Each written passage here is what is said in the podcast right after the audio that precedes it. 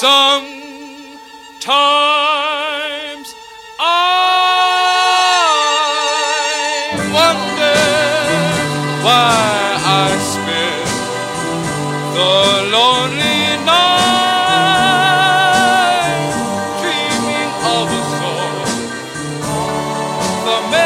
Welcome to Subtle Beast, everybody. I am your host, Foltz. With me, as always, my main man and partner in crime, Mr. Steve Apostolopoulos. How are you, my man? Oh, I'm doing good, brother. How are you? I'm doing excellent.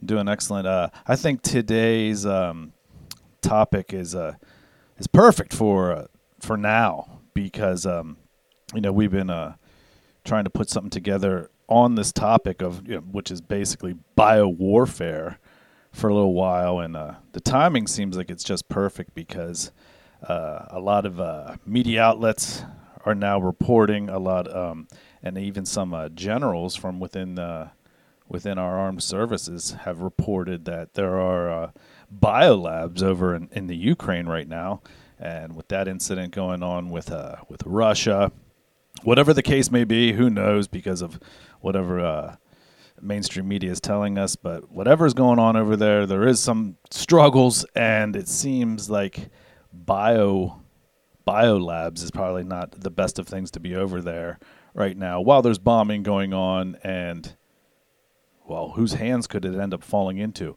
and who's the good guy who's the bad guy no one knows i mean the media they're not going to tell us the truth Right. There's a struggle for power, and those labs could wind up in the wrong hands. And it fits in perfectly with our topic as well because anybody that would think well our government would never do that. Oh they would and they have and it supposedly had been put to a ban by president nixon but uh, we're going to give you the rundown of how this has played out in the united states uh, as recent as the last you know 50 60 years so here we go. Now, speaking of President Nixon, it was on a day in November that he made his statement on chemical and biological defense policies and programs, ending bioweapon experimentation on Americans. Instead, we clearly heard that during Ronald Reagan's time in office, bioweapons were shipped by Rumsfeld into Iraq for use in war against their own population. Now, after Rums- Rumsfeld's visit to Baghdad in 1983, U.S. intelligence began supplying the Iraqi dictator with satellite photos showing Iranian deployments.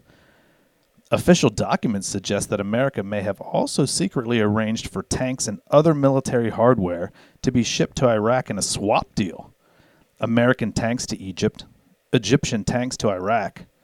Over the protest of some Pentagon skeptics, the Reagan administration began allowing the Iraqis to buy a wide variety of dual use equipment and materials from American suppliers.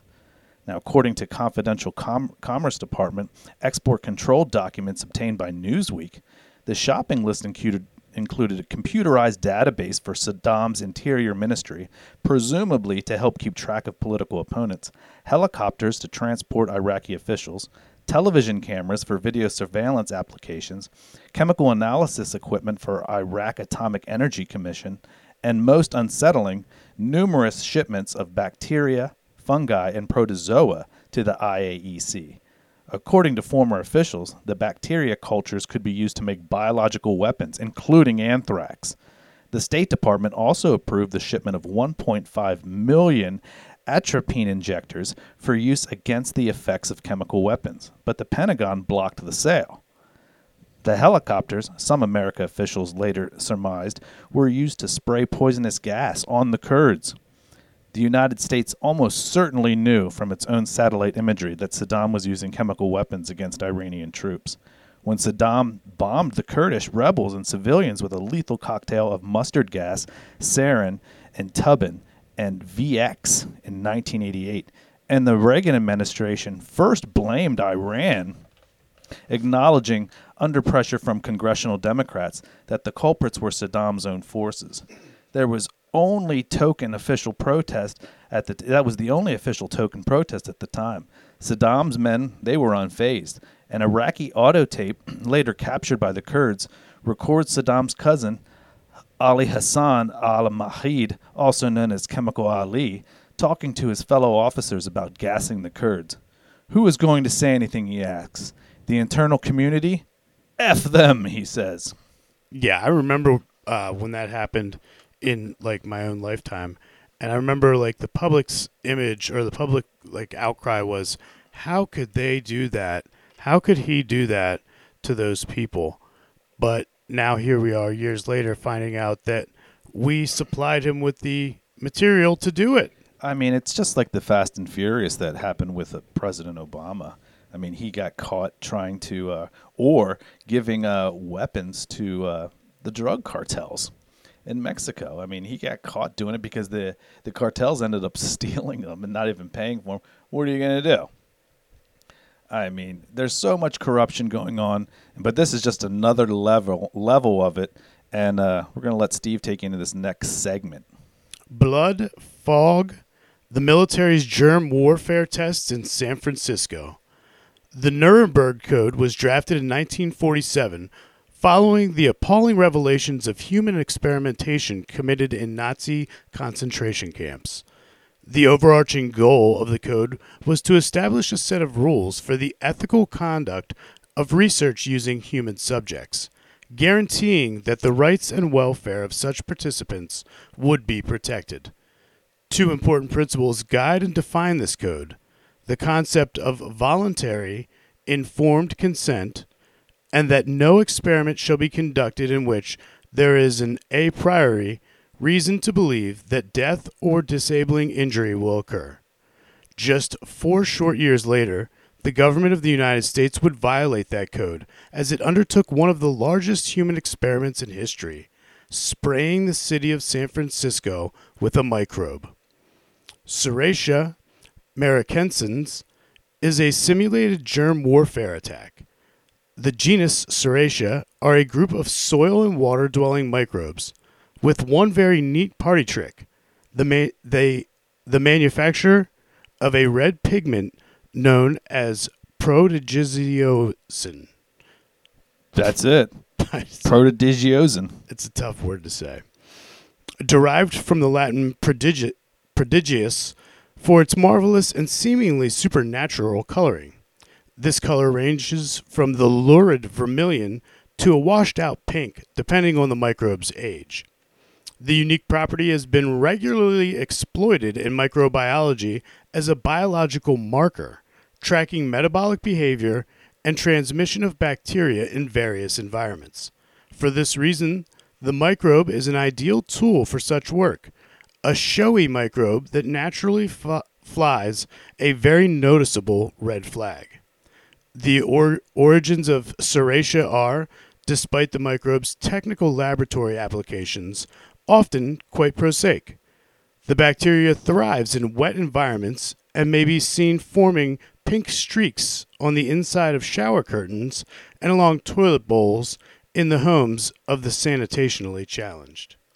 That's pretty. Uh, so it it leaves a marker. So wherever this microbe is, you will uh, be able to notice it. I know uh, a long time ago.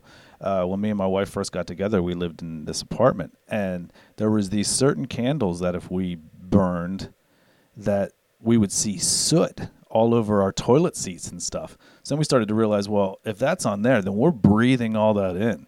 So we stopped using that brand uh, in such a well. We stopped using it altogether, but definitely within the small confines of an apartment back then.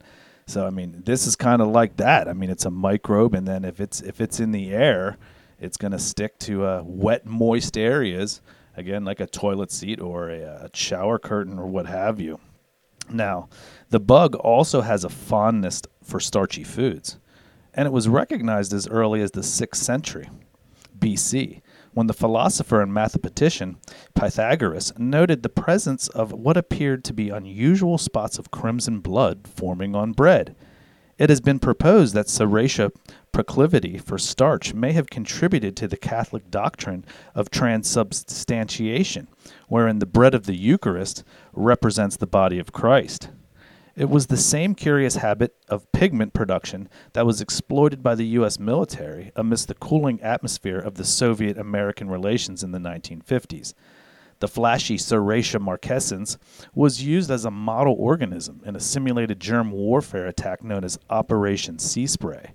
The goal? A vulnerability test to identify suspectable regions in the event of biological terrorist attack. San Francisco was chosen for its unique geography and proximity to the ocean, as well as, as its dense population and tall buildings present throughout its downtown. Now, over a period of six days in September of 1950, members of the U.S. Navy sprayed clouds of Serratia from giant hoses aboard a Navy minesweeper drifting two miles along the San Francisco coastline. A bacterial fog quickly enveloped and disguised by the region's own mist. By monitoring the air at 43 scattered sites throughout the region, the Navy found Serratia bacteria blown throughout San Francisco and extending to the adjacent communities of Albany, Berkeley, Daly City, Colma, Oakland, San Leandro, and Sausalito. In this regard, the experiment was a, was a success, and the San Francisco Bay was identified as high susceptible site for germ warfare attack and quantifiable range for airborne dispersal of microbes was established. A 1951 military report on the experiment summarized the findings. It was noted that a su- successful biological warfare attack on this area can be launched from the sea and that effective dosages can be produced over relatively large areas. Well, that's great. Well, I mean, they found out what they wanted to know, but the way they did it was terrible. Well, anything that's done under the secret disguise that you don't want the public to know about it is wrong. I mean, of course they're going to say, well, th- there's nothing that this uh, Serratia microbe is going to do to humans. Well, that's what they said about DDT. That's what they said about Agent Orange as well. Right. Well, do you want to jump into this next section? Yes. It was estimated that the city's 800,000 residents had each received a heavy dose of Serratia, inhaling millions of bacteria throughout the testing period. In its report, the military further concluded that Serratia is so rarely a cause of illness, and the illness resulting is predominantly so trivial that its use as a simulation chemical should be continued, even over populated areas. However, Serratia can cause illness, and the repercussions of this experiment extended far beyond a slightly foggier week in San Francisco. A week after spraying, 11 patients were admitted to the now defunct Stanford University Hospital in San Francisco with severe urinary tract infections, resistant to the limited antibiotics available to that era. One gentleman, recovering from prostate surgery, developed complications of heart infection as Serratia colonized his heart valves.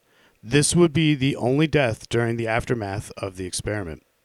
Stanford University Hospital doctors, culturing the patient's urine in petri dishes, found an unusual and unexpected discovery microbes blushing with a cherry red pigment. Infection with Serratia was so rare that the outbreak was extensively investigated by the university to identify the origins of this scarlet letter bug. Though the source of this unusual organism could not be located despite an exhaustive epidemiology search, Stanford published a report on the outbreak, noting that the isolation of a red pigment producing bacterium from the urine of human beings was of interest. At first, as curious clinical observation. Later, the repeated occurrence of urinary tract infection by this organism, with bacterium in two patients and death in one, indicated the potential clinical importance of this group of bacteria. It was the first recorded outbreak of Serratia in the history of microbiology. That's no good. That's no good. I mean, even if 11 people were hospitalized, that means that there was other people that didn't go to the hospital, kind of just waited it out because, I mean, what, what what would you do in this circumstance? I mean, the urinary tract infection, you're going to give them some, uh, yeah, some some pills uh, to take care of it. But Right, they probably went to their primary care physician with a urinary tract infection and just got some uh, just some pills to clear it up. yeah, I mean, if they were available at that time. I mean, with the advancement in uh, in medications today, I mean, and if they had a urinary tract infection, then that then they, obviously all that serratia microbes was going through their kidneys and liver and being processed. I mean, if if it's if you have a urinary tract infection, then you have that all throughout you. So I mean, what were what were the long term effects? And it seems like it was a heavy dose. Yeah, I mean, and you know, all this discussion that we that we talked about with the with the Nuremberg trials. I mean, that that's hit home. Um, I think for anybody across the world in the last couple of years with uh, whether or not they they wanted to get um, vaccination for um, uh, for the pandemic for for COVID, and again, you know, I'm a proponent of choice. You want to get it, that's great. If you don't, that's okay too. But unfortunately, it seemed like the Nuremberg Code had been been broken because there's been a lot of well a lot of doctors and nurses that have, have left the industry because their choice was to not take it and, and they were forced out. Uh, lots of different federal jobs uh, and uh, it just seems like since people aren't consenting i mean that was part of the nuremberg trial you, have to be fully consenting uh, and, you, and and again but but you have to know what the outcomes of the side effects are too and in some of the uh, vaccine creators have said they will they, they won't release that information for another 50 years. I mean, you can see how some could be uh, skeptical on what they should do or believe. Let's see. All right, so this next let's see. so this would not be the last time that such simulation experiments would be carried out on American citizens. From 1950 to 1966, the military performed open air testing of potential terrorist weapons at at least 230 or at least 239 times in at least 8 American cities, including New York City, Key West, and Panama City, Florida, exposing still unknown numbers of Americans to serratia and other microbial organisms. In the majority of those cases, exposure to the microbe was nothing more catastrophic than, catastrophic than the exposure to other microbes in a dust cloud. For a minority, including elderly and young children, and immunocompromised, such as exposure, posed serious health risks. Now, following President Nixon's 1969 order, unequivoc- unequivocally ending both offensive germ warfare research and activity in the stockpile of biological agents, the military ceased all simulation tests on the American public. But it is this one event, that serratia spray of the San Francisco, that stands out among the many covert experimentations on uninformed American citizens committed by the U.S. government, largely due to the scale and scope of the operation as well as the diligence of Stanford Hospital in identifying the homegrown outbreak and publishing their findings. It's one of the largest offensive offenses of the Nuremberg Code since its inception. A de- deplorable betrayal of the public health and safety and the informed consent and civil liberties. Now, the Nuremberg Code, just a year after Operation Sea Spray, the U.S. Civil Defense released a PSA to the American public what you should know about biological warfare, educating the populace on the steps to take in the event of biological attack from our Cold War enemies. So, what maybe they were just going to car- keep carrying out these uh, experiments, and then this PSA is put out to be like, well, if anything happens, you know who it was.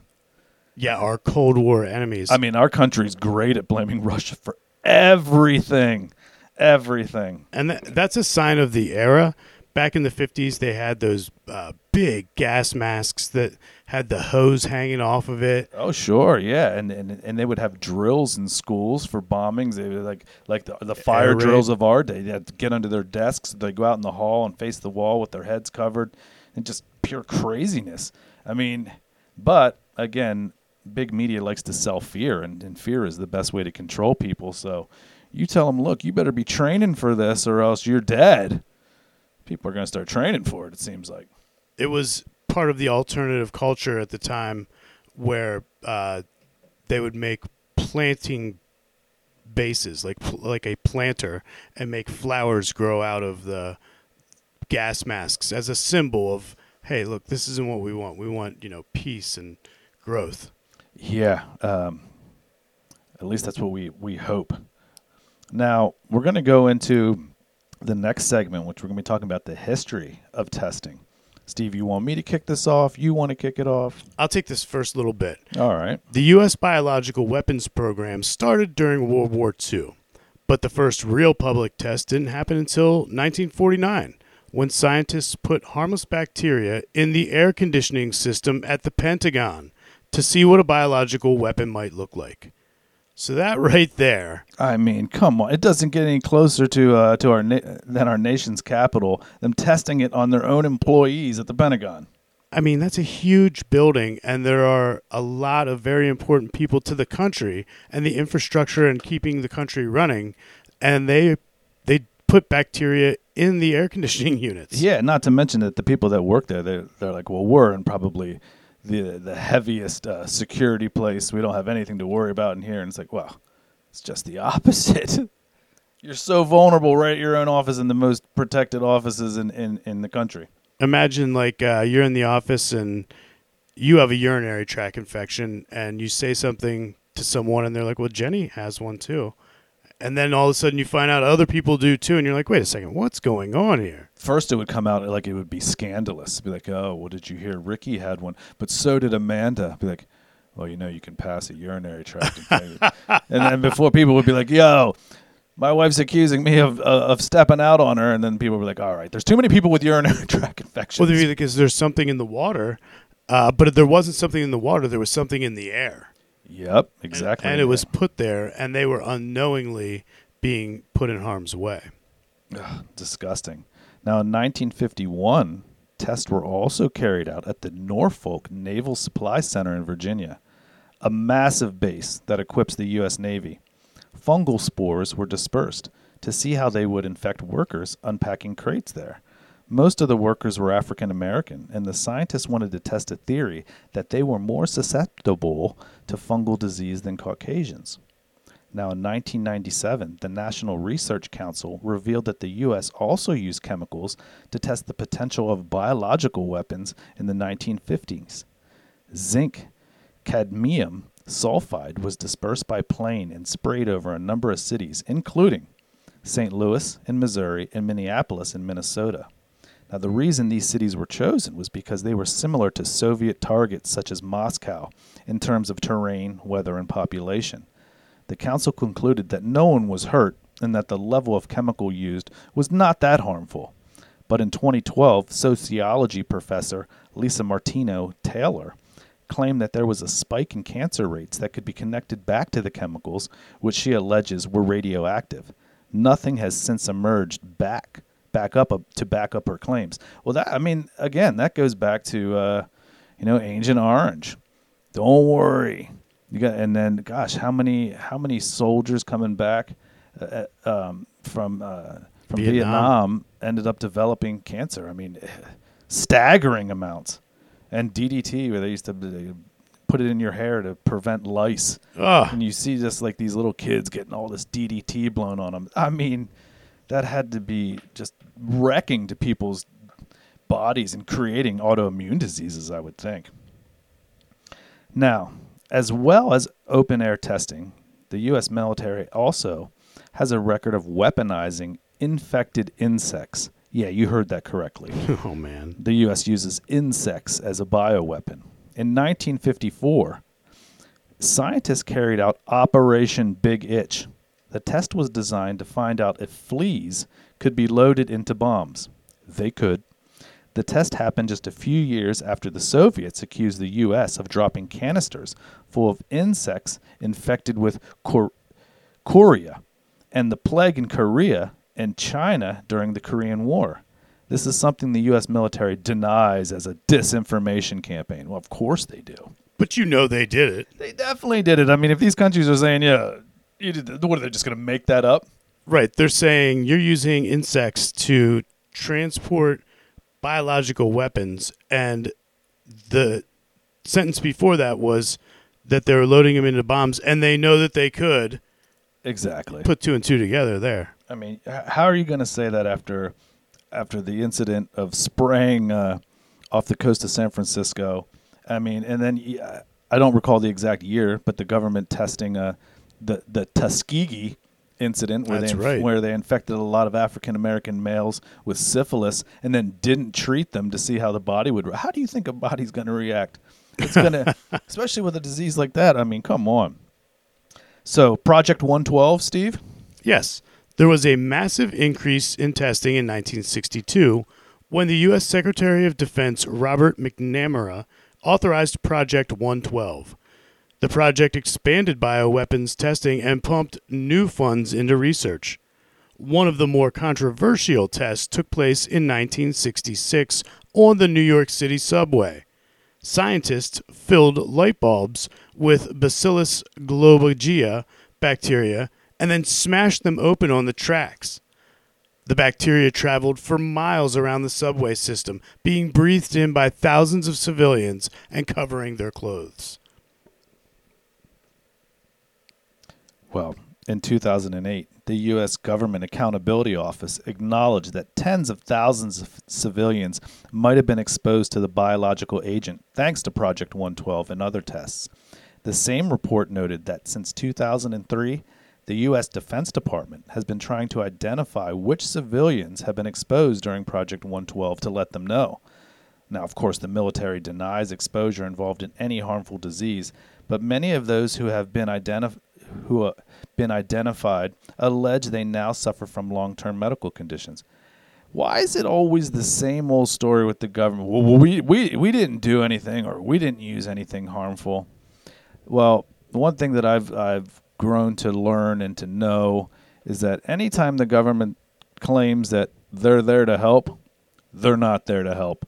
And if they claim that they didn't do something or they wouldn't carry out something like that on American people, go listen to our episode on 9/11 because our government along with other governments around the world are just corrupt. I mean, the, our country, the United States, has become more of a more of a business than actually um, uh, what it, what it's known for is a you know always fighting for freedom, and uh, Lord knows that tanker ships from the Navy sitting two miles off the coast of San Francisco and blowing anything into our breathable air is just arrogant, corrupt, and evil because what gives them the right is just other people. Well, let's see if this does anything. Well, it only affected 11 people. Oh, well, what if those 11 people were in your family from your tests? And where, I mean, but here again, you know, those who control information can uh, control everything.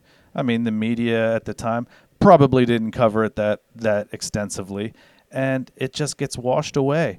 Just like with this whole situation that's going on with Ukraine and Russia right now. What happened to COVID?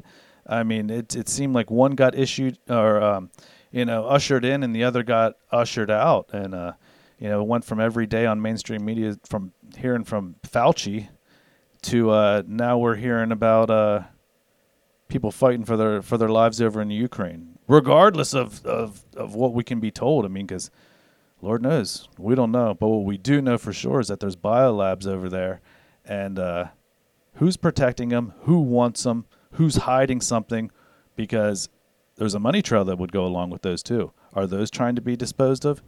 You never know. I mean, especially uh, within the deep state uh, of our government. It's like uh, the old man said in the movie Shooter the second you think you got it figured out, you're wrong. Because conspiracies go deep and they're twisted and they'll, they'll kill to protect whatever evil they're carried out on people. I'll circle this back around for you. Biological warfare has been around uh, through the ages as the English came to this area uh, and were trading with the Indians. They infested the blankets that they traded with them with smallpox just to degrade their society and give them illness. Yeah, so that they, I mean, they would they would look at it as a saving ammunition. Well, if we if we provide the Native Americans with these blankets that are infested with uh with disease, I mean that's just going to spread rampant throughout the Native American community, and uh, they never had to do a thing, and then just let them suffer and die. And for what? And, and to take to take their land, which was originally theirs. I mean, it goes back to the creation of, of our country. Uh, you know, once militaries were formed, horrible things were, were done to populations without their knowing.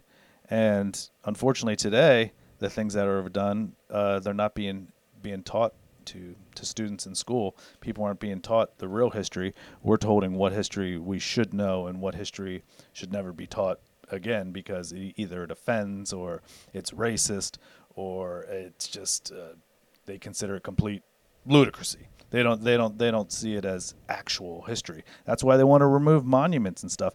Good, bad, or indifferent, monuments are uh, a symbolism of how far we've come in this country. If you see that statue as a symbol of hate, well then that's what it's going to represent. Or if you see that statue as we overcame corruption, hate, then it takes on a whole different meaning and uh, it just seems like uh, history isn't something that is craved by many anymore. So it seems to me that this has, you know, started off in a small scale, but as humanity has developed, I think that it could be now being done on a very large scale. And there are some who would believe that if you went back to day one in Wuhan, China, to that wet market that they say COVID came from, when there was a Chinese lab right down the street, it could be said that that virus came from that lab. I mean, I think any child that has ever looked for Waldo in a book could figure out that connection. I mean, right down the street, there's a biolab where there's contagions that shouldn't escape and just happened right down the street. I mean, So then the the question be begged to ask, did they let that go? I mean, I think all evidence, in my opinion, is is pointing to yes that it was it was released. Uh, I, I mean, how do you accidentally? I mean, you're wearing biocontainment suits when you're handling this stuff. How does it accidentally leak out? I mean, that I think that that is par with. Um, well, there was nothing dangerous. That there's no there's no fallout from this stuff. I mean, if you think you're going to get the truth, eh, the truth is what they say it is. And it started off with, well, you know, COVID isn't that dangerous. You get a cough for about three days, and you know it passes on. People, uh, and when I say people, I mean like entire countries didn't even know if they were going to react at all to it. And now here we are, two years down the line, and we're seeing the horrible effects that people carry on with them respiratory disease, so many other diseases. And it is terrible that this virus has hit the world the way that it has. The only thing that would make it more terrible is if it was released on purpose. Right, because then I mean, if that can be proven in uh, in the international courts, I mean, then that would be, uh, I mean, that would be genocide on people, on a worldwide level. and uh, you know, it, it it should be that any ruler of any country that creates genocide or even you know attacks innocent innocent civilians in a country, they should be immediately removed from power and you know probably put to death for their genocidal ways and their corruption. Well, I can tell you this: these documents are CIA documents that stated that Operation Sea Spray existed, that it happened, and that there were uh, bacteria released on unknowing U.S. citizens by the U.S. government. Oh yeah, it's it's confirmed. I mean, anything can be can be obtained now through you know a right to know. These have been declassified and and they're basically saying "Here, this is what we've done. We're sorry. No harm came from it, and we, with crossed fingers, promise not to do it again. Well, here we are, two years into a pandemic.